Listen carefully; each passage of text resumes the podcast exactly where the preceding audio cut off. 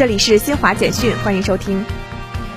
中国驻洛杉矶总领事馆十九号向新华社记者证实，上周在美国加利福尼亚州南部帝国沙丘休闲娱乐区发生的一起事故中，有一名中国留学生死亡，另有三名留学生受伤。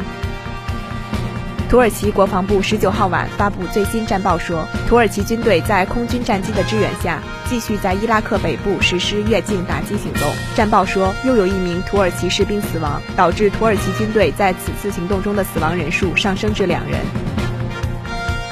尼日利亚东北部包奇州十九号发生一起巴士和轿车相撞事故，导致二十人死亡，一人受伤。